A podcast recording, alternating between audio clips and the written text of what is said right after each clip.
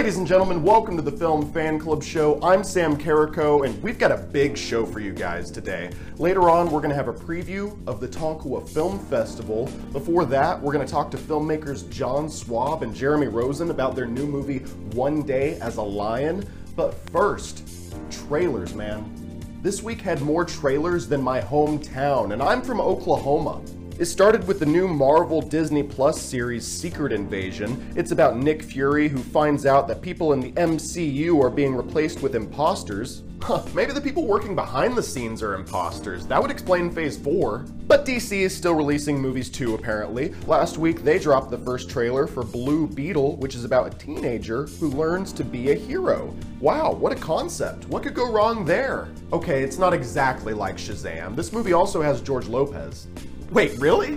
Between this and Quantumania, what is it with the Shark Boy and Lava Girl references? Let's move on to something more original, like Joker 2. The sequel has officially wrapped production, and director Todd Phillips gave us our first official look at Lady Gaga as Harley Quinn, in addition to some leaked set images. My big takeaway is how they keep updating Harley Quinn to reflect modern times. In 2016, Margot Robbie portrayed her as an e-girl, and here, Lady Gaga is clearly going for more of the fentanyl addict look. Regardless, though, both versions make me have the same reaction. I can fix her.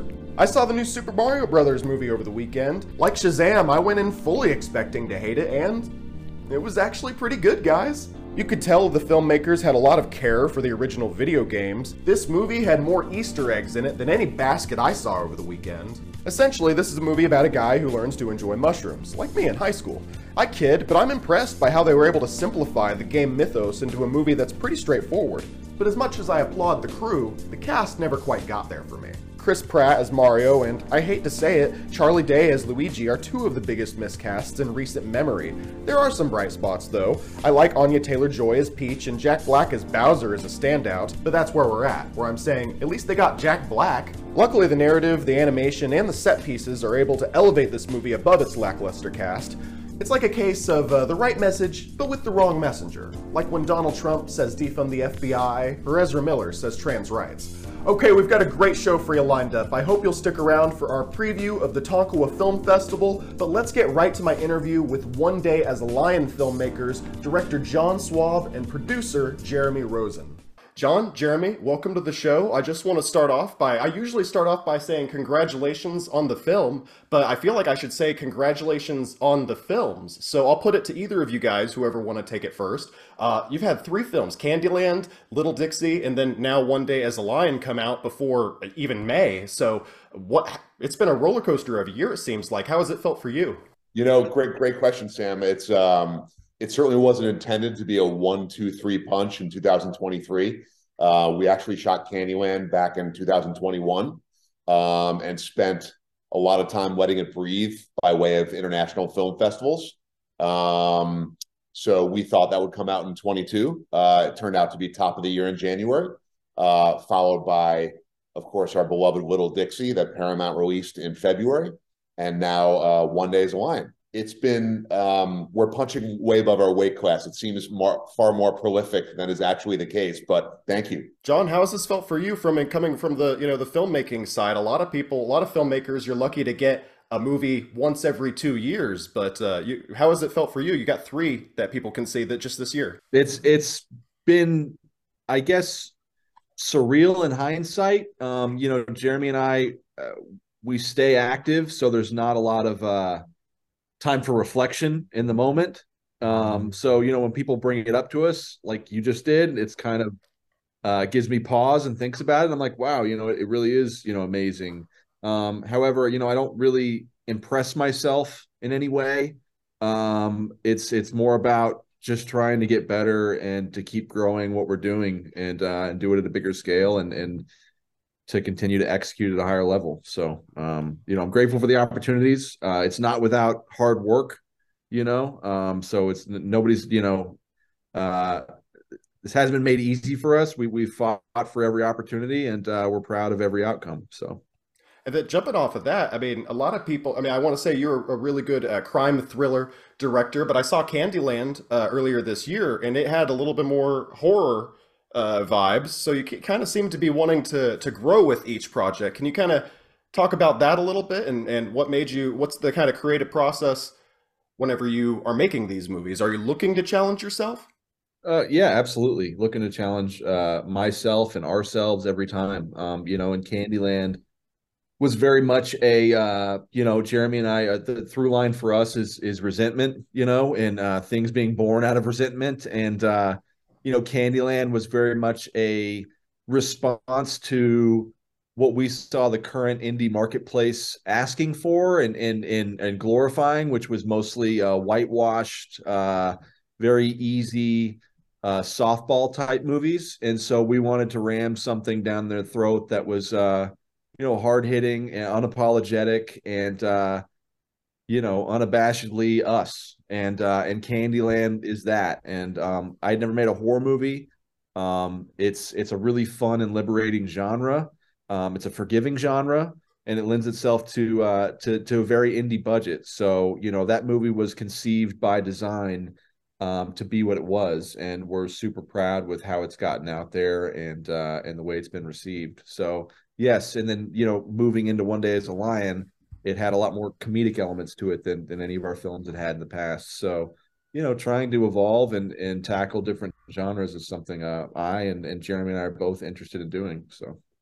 Jeremy, how did this uh, how did this collaboration get started?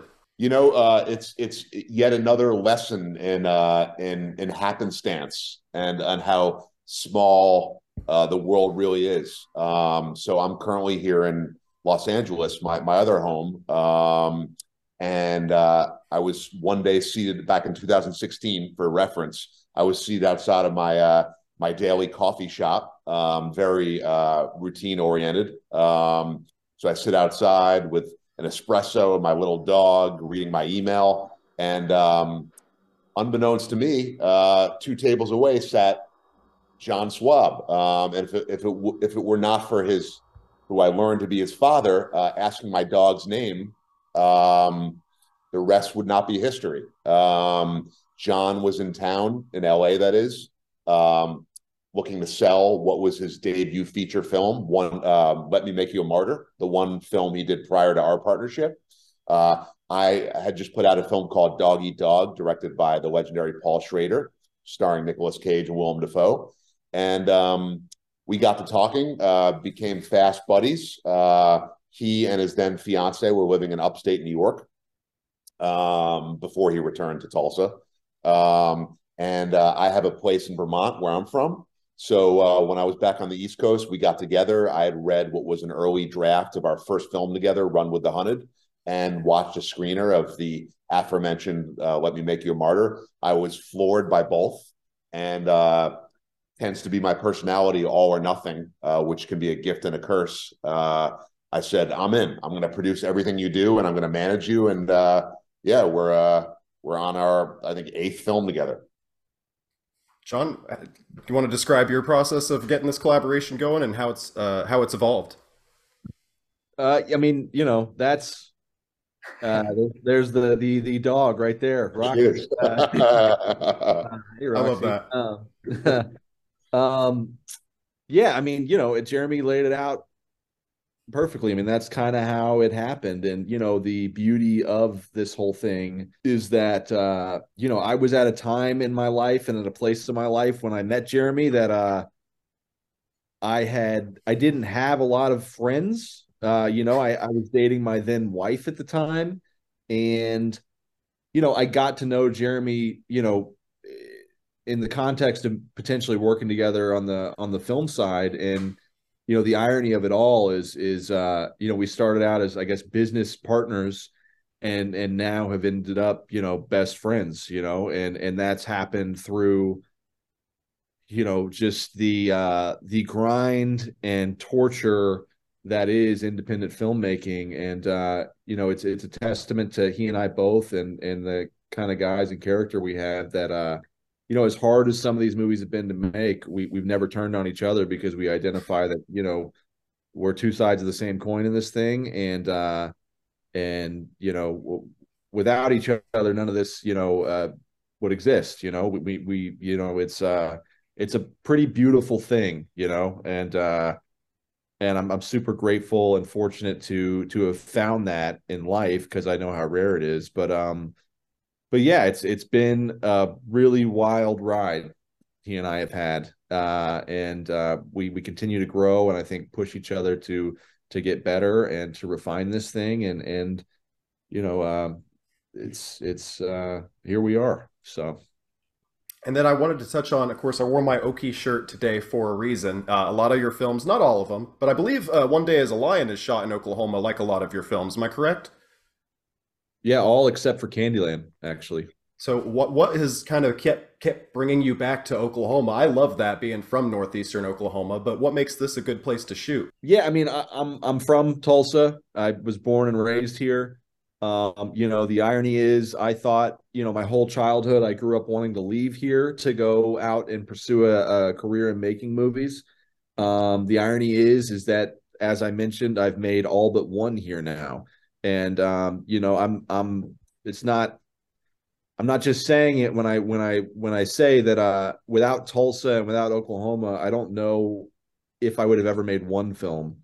Um, you know the people here and the resources and relationships i have here because i'm from here um, have made you know some if not all these movies possible on some level you know? Um, and uh, you know jeremy and i take a lot of pride in uh, the work we do here and the jobs we've created the the uh, economic impact these films have had and the relationships we have now so um, you know we love being ambassadors for the state and and i love uh you know showcasing the state in these movies um and i'll let jeremy color in the rest yeah jeremy oh. i always hear about how cool it is to to see from tulsans to to see the tulsa skyline or or whatever it is tulsa, uh, oklahoma landmarks on the big screen. You know how, how do you feel you know being able to to kind of bring that to people? Well um i couldn't agree with you more. Uh and um as the uh, as one of the founders of of our beloved Circle Cinema uh, told me when I was uh, watching a movie there about a week or two ago um, that uh, that I'm an adopted Tulsan now, uh, and I've and honestly, Sam, I I could have never imagined. I mean, if you would have told me ten years ago that I would know anything about Oklahoma, let alone uh, uh, considering it to be another home, um, I would have looked at you uh, in a very strange manner. But uh, but now it really does feel like another home to me. It's been so hospitable and film friendly um, and trustworthy, and John and I sure are grateful for it. Um, and it's become very personal to me as well, as though I am from there, like John, um, because we do feel to echo his sentiment uh, to be ambassadors um, and to have helped pioneer the uh, the state film program and and even more so in Tulsa. Um, and uh, and have grown together uh, through all sorts of growing pains and and uh, ups and downs. But uh, but it, it, it's a really a source of pride for us when we involve the local community um, as cast members, as crew members. The locations very much being, to your point, the skyline, et cetera, and some of the rural towns, uh, as depicted here in in One Day as a Lion, from uh, Bristow and and Vinita and Barnsdall and um, and, and, Stigler. Uh, it's it's uh, Sand Springs, and of course Tulsa. Um, it's amazing. There's there's no um, better feeling. I mean, John and I have traveled the world uh, with these films, from Oklahoma to the world, to Switzerland and Italy and Netherlands, and and these audiences around the world who have never set foot in Oklahoma are getting to see it through our films, and that's uh, it's very special for us. That's so exciting for me too. Just that that that last sentiment right there too. The idea that uh, Tulsa and Oklahoma, the larger Oklahoma area, is being brought all over all over the world and showcased in a way that's not um, your typical, you know, your your typical Oklahoma stereotypes all the time. So uh, I want to talk a little bit about more about One Day as a Lion. I really hate to bury the lead here, but I want to hear, John, how would you describe this film? Yeah, I mean, it's a for me, and what interested me when I read it was that it's a kind of a throwback 90s independent style movie um you know it, it, much in vein uh in the vein of like uh, a buffalo 66 or like an elmore leonard novel where all these characters are very colorful three-dimensional and uh you know and they're the, the characters are the focus of the movie rather than the story Um, and uh, you know, it's an action comedy with uh, a lot of heart. So, Jeremy, I want to hear it in your own words. One Day's a Lion, yeah, it is. Um, it was such a unique experience uh, for for John and I both. Uh, most notably because it's the sole film John and I've done together that John did not write. Um, so that uh, took on a whole dynamic of its own. Uh, let alone the writer Scott Caan being the the the lead actor as well. So um, so it was quite the exercise for us uh, to to evolve and grow and get a lot more perspective on on how in house we normally are. Um, but it's yeah, I mean, it's uh, cobbling together this ensemble cast. Sam was uh, was really a treat. Um, it was done uh, under a lot of pressure. I think we had very little time, um, both uh, last minute prep as well as very few shoot days. Um, but it was, as with anything independent film, it was truly a perfect storm. It ended up being more of a comedy than we anticipated. Um, I think just based upon the the dynamic of the characters, um, and it was really um, serendipitous in that regard. Uh, very enjoyable. We're grateful to our partners at Lionsgate um, who really enjoy it and are putting uh, quite the theatrical commitment behind it, as well as our international partners at Universal, uh, with whom we did Ida Red um, a few years back. So it's uh, it, it was amazing. Uh, of course, that trademark Oklahoma summer took some of us down here and there. No matter how well hydrated or prepped you may be, uh, you're still going to get faint. Um, so, um, and that's part of the secret sauce, I think. Um, bringing in these incredible actors uh, both local uh, and remote, um, and you know, getting them all Oklahoma'd up. Uh, and it's uh, and I think this this kind of neo Western action comedy is it's on the one hand such an homage to to so many of our favorite films, but on the other hand, I think truly original uh, for all the reasons we mentioned and more that that was something that I hadn't originally planned to ask about, but I find that really interesting. John, can you talk a little bit about that collaboration? You know, having written uh, most of your films to this point, and then this being something you're directing a script by another person. How did you find that collaboration? Uh, yeah, it was it was a, a learning experience uh, to, you know, uh, you know, I think writing something or, or, or, directing something that somebody else wrote is one thing, but directing something that somebody else wrote, who's also the star of the movie, is a whole other thing. That uh, you know, I think like out of a hundred rolls of dice, that maybe happens once. Um, so it was a very unique experience in that regard. Um, and it, I learned a lot. You know, um, I learned a lot about working with um, a writer. Um, you know, and I, I, you know, in the event that I ever work with a writer who's also the lead actor again, I learned a, you know, a lifetime worth of knowledge. Um, but uh, yeah, it was, it was the the the thing that was most fruitful for me was just learning how to approach material with with zero personal connection, you know, and be completely objective to it. And uh, I will certainly take that with me moving forward. And can you talk a little bit more about this cast? I mean, I, I Frank Grillo is a big name. Captain America movies comes to mind. The Purge comes to mind, and he's been in several of your films to this point. But in this one, we got J.K. Simmons. J.K. Simmons, excuse me, which that's Academy Award winner uh, right there. It's like that's got to be on another level. Can you talk a little bit about that, John? Uh, yeah, I mean, J.K. was a friend of Scott's, um, and you know, in one of our many many uh uh, conversations between Jeremy and Scott and myself about casting and how how this movie was going to actually you know come together financially.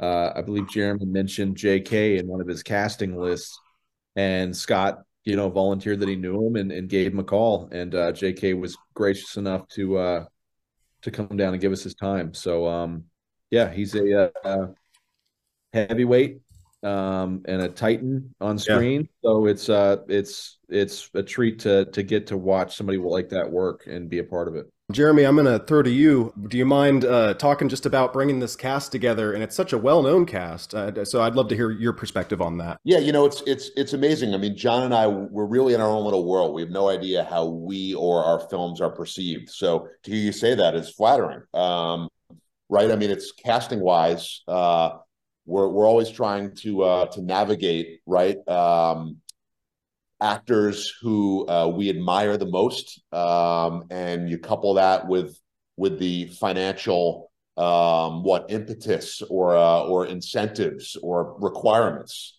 Um, so, um, with respect to Frank, who you mentioned, that was that was a, a, Hollywood moment, you know, if ever there were one, right? It was um, Scott and I had gotten acquainted throughout this process, um, and uh, John and I, our last film we had done, Little Dixie, with um, with Eric Dane. Um, so Scott and Eric go way back. So when I was going to have dinner with Scott one night here in Los Angeles, I said, "Oh, well, it would be fun to invite Eric because um, you know he and Scott go way back. Eric and I become buddies on Little Dixie. We're so proud of him with what he's doing on Euphoria on HBO. So um, and then, uh, as is my way, right? I said, uh, you know what? Um, I love Frank Grillo, and John I have been working with him for years, so I'll invite Frank. Frank's always down for a good hang in Hollywood. So um, Frank knew uh, Eric because they have the same agent. Uh, did not know Scott. Uh, so it was uh, it was the four of us, you know, having dinner at this place, Craig's here in West Hollywood. And long story short, it's already quite long, but maybe amusing. Um, by the end of the dinner, Frank had basically cast himself as Paulie Russo. Uh, and uh, and we said, all right, you know, we're going to do this thing in Oklahoma this summer, uh, what was then last summer. And uh, so that kind of took care of itself. John mentioned the uh, Scott connection with JK when he was on my casting list. Uh, Virginia Madsen, Sideways is my favorite film. Um, so I've been looking for an opportunity to work with her, uh, as I have with Paul Giamatti and Thomas Haden Church from Sideways.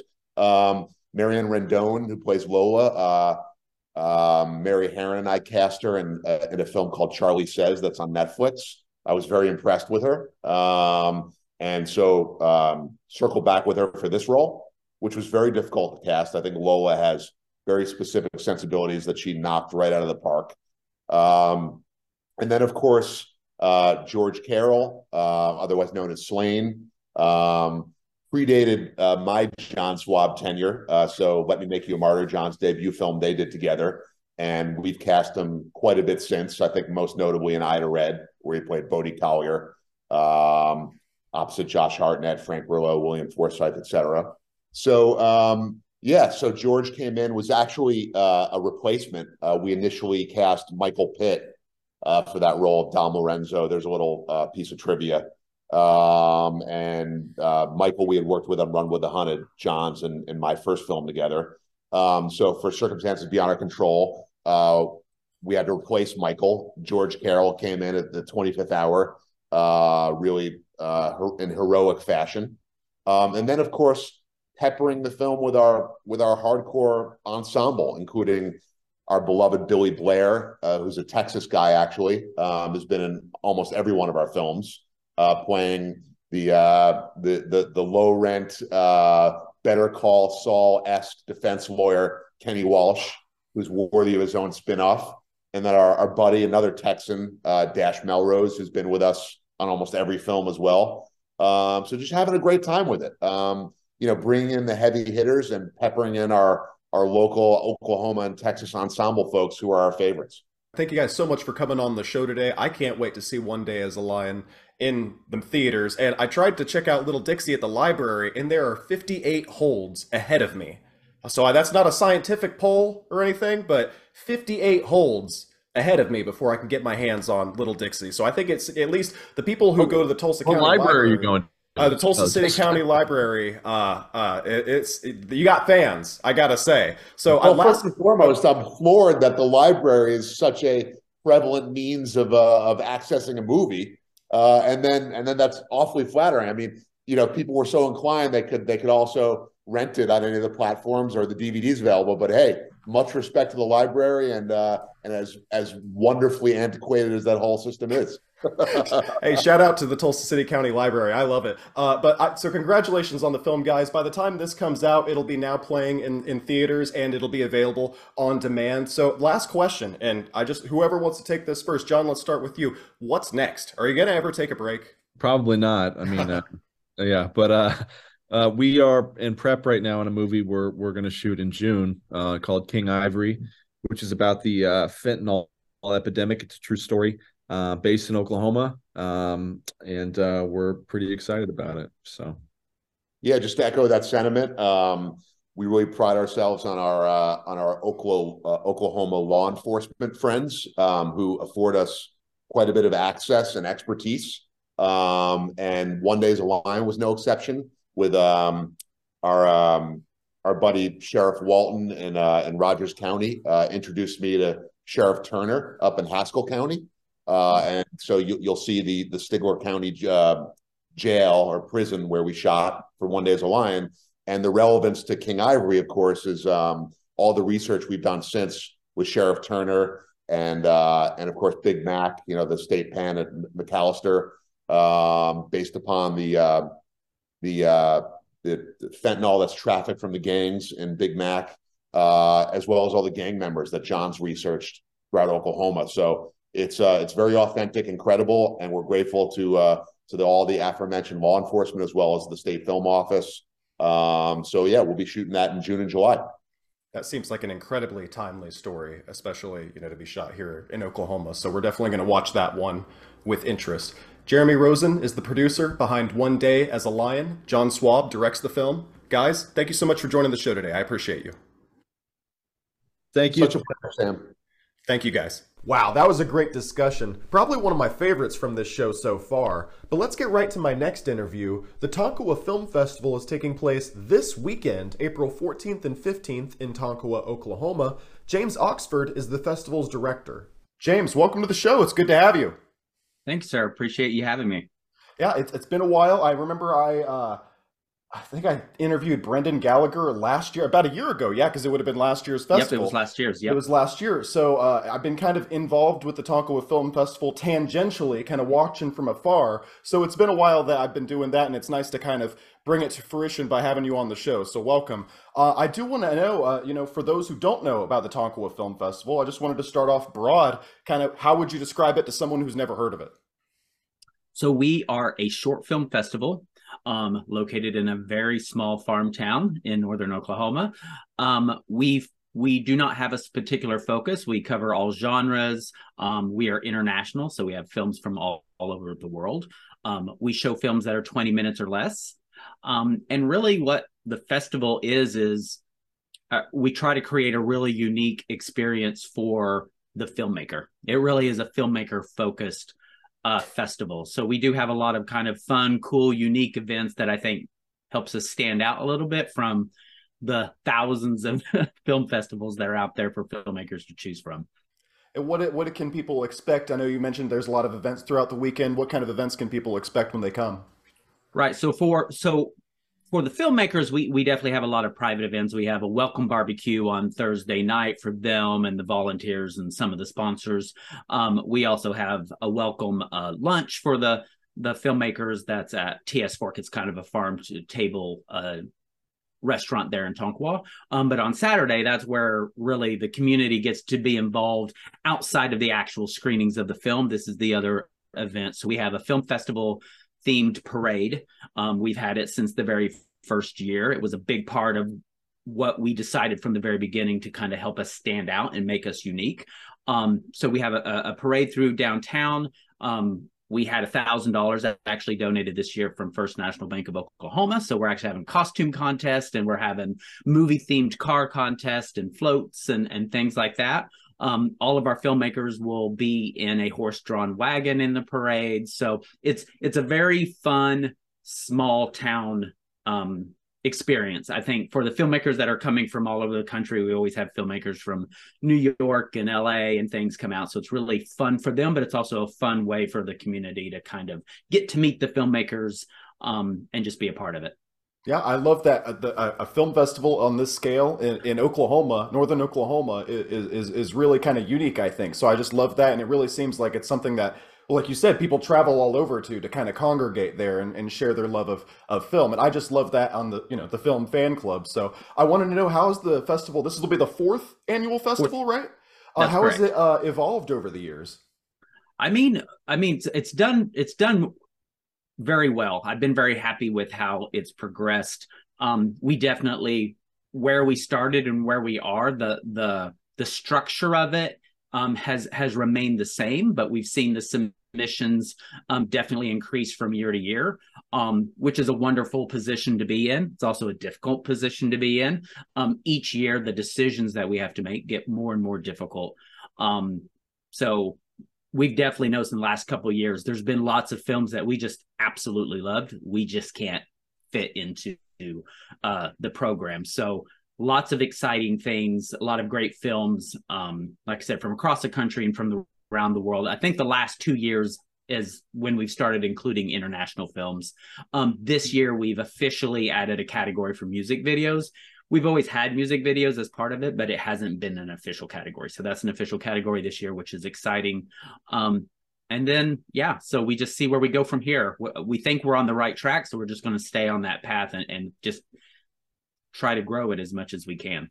I think you're definitely sounds like you're on the right track. Adding international release or international features, uh, music videos, expanding categories. It sounds like it's just growing every uh, year. I wanted to know. You mentioned the submissions. I wanted to know. I'm sure quality obviously is a big uh, factor, but are there any other factors that you guys look at whenever you're uh, you're considering submissions for the festival? We try to keep the submissions diverse. So one of the things we really look at is um, we we love to have films in that we can tell that a very experienced filmmaker has made, and maybe this is their tenth short film or um, something that has maybe has some money behind it. But we also like to really look for those filmmakers who the production quality may not be really high, but there's some raw talent that's being displayed in that film. So we try to cl- include those as well. And then, like I said, we definitely we have horror films and we have the dramas and the documentaries and things like that. Um, and w- we just want to mix it up as much as possible. One of the things that we do at the festival that I'm sure others do, but not all, is we all of our blocks are a mix of every genre we don't have a horror block and a drama block um, because we find that sometimes audiences will be like, oh, well, I'm a horror film. I'm fan. I'm going to go to the horror films and then they skip the rest. So we think it's kind of fun to say every block you come to, you're going to see one or two of every single one of the types of, of films that we're going to show. So I think that um, creates a fun experience for the audience. Um, but other than that, yeah, we're just looking for unique voices. We love we love things that are dealing with the climate of of the world you know the things that are going on in the world. We always get a lot of submissions about that. Um it is one of those things where they say uh, art imitates life and that is 100% true. We notice that from year to year to year that the films we're getting are whatever's going on. You know the first couple of years or especially the second third year it was a lot of pandemic films about the pandemic experience. Now we're starting to see that change. We're starting to see a lot of films around immigration, the war in Ukraine, um, things like that. We're starting to see a lot of. So that it's interesting. It's it's it's an interesting view into the world uh, through an artistic lens. So we're excited. I love that. that. I, I, mean, award season is is here, and and it's always nice. And and like you're talking about with what kind of films come through the festival every year, it's nice to see, or it's it's just interesting to see how art, like you said, imitates life, and how what we're talking about in the film community is representative of kind of what's going on larger in the world. Uh, jumping off of that a little bit, I, I wonder, you know, the official uh, list of selections for this year's festival is out. Is there anything you can kind of give our audience as far as a little tease, a little preview of what kind of films they can expect uh, this year? Um, you know, it's hard to say just because the films are we we definitely have a lot of the coasts represented. We have a lot of uh, New York, uh, Georgia, Florida films. We have a lot of uh, California, Oregon um, are represented. But one thing I will say that I've been really happy about, especially this year, is that the number of film submissions that we received from this area was significantly higher than we had seen in previous years. And so you're going to see a lot of Oklahoma films. You're going to see a lot of Texas films, Kansas films. So that's exciting um, because that's, you know, obviously we want that to be part of the mix. But, you know, in the early couple of years, we just weren't really getting a lot of of uh, submissions from those areas and and because I myself though I'm from Tonkawa I live in New York a lot of my filmmaking friends are from the coasts.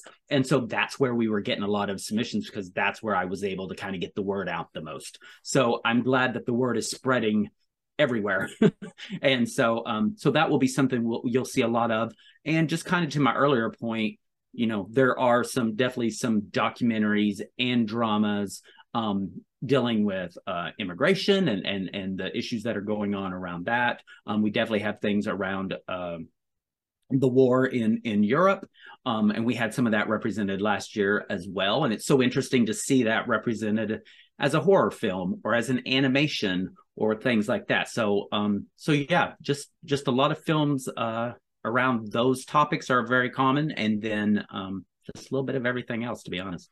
What, what I'm taking away from this interview, it, or what I'm really getting excited about about this year's festival, is is the diversity, like you're talking about. Behind the camera, people that you, you said they're maybe not as experienced yet, but they have that raw talent, also people who have been doing this for a while and they're getting a, a shot to show their their talent finally. Or it, people from the coasts you know like if you're living in oklahoma i don't really get an, uh, an opportunity to see i mean i can see the big movies at an amc theater but i don't get a lot of time to, uh, to see those art house movies that you would that go through the festival circuit. So it seems like Tonk and then also showcasing oklahoma talent as well. You said that you're getting a lot more of that this year. I'm just I, am really uh, taken by the the diversity in all senses of the word uh, for this year year's festival. That's what really seems like exciting to me. Uh, is there anything else that you want to say that, because again, we're based here in Tulsa, Oklahoma. Mm-hmm. Uh, Tonkawa is in northern Oklahoma, the central part of northern Oklahoma. Is there anything else you'd like to say about the festival? Maybe one last pitch to kind of make our viewers want to to make that drive out to Tonkawa. Well, I, I will say that we definitely condense it. So if you're making the trip, it's it's we'll, we'll make your time worth it. So our first screenings take place on Friday evening. Um, we we we uh, keep them in the evenings. Um, so we do three blocks on Friday evening. We do three blocks on Saturday evening with that big film festival uh, parade in between the two. Um, we have the Tonkawa Hotel um, and Casino in here, which is a great place to visit. So you know, people that are are making that trip, um, there's a lot to do. It, it, it may be surprising to come to a small town like Tonkawa, but you come to the town, enjoy some screenings, enjoy the festival or the the hotel and the casino come back for some more screenings a really great award ceremony where uh, we give away actual uh, physical trophies um, we give away a cash prize to the best of the fest um, and so yeah i think it's it's a fun experience i think it's definitely worth the trip James Oxford is the festival director for the Tonkawa Film Festival, April 14th and 15th, 2023. James, thank you so much for joining me today. Thank you, sir. I appreciate it.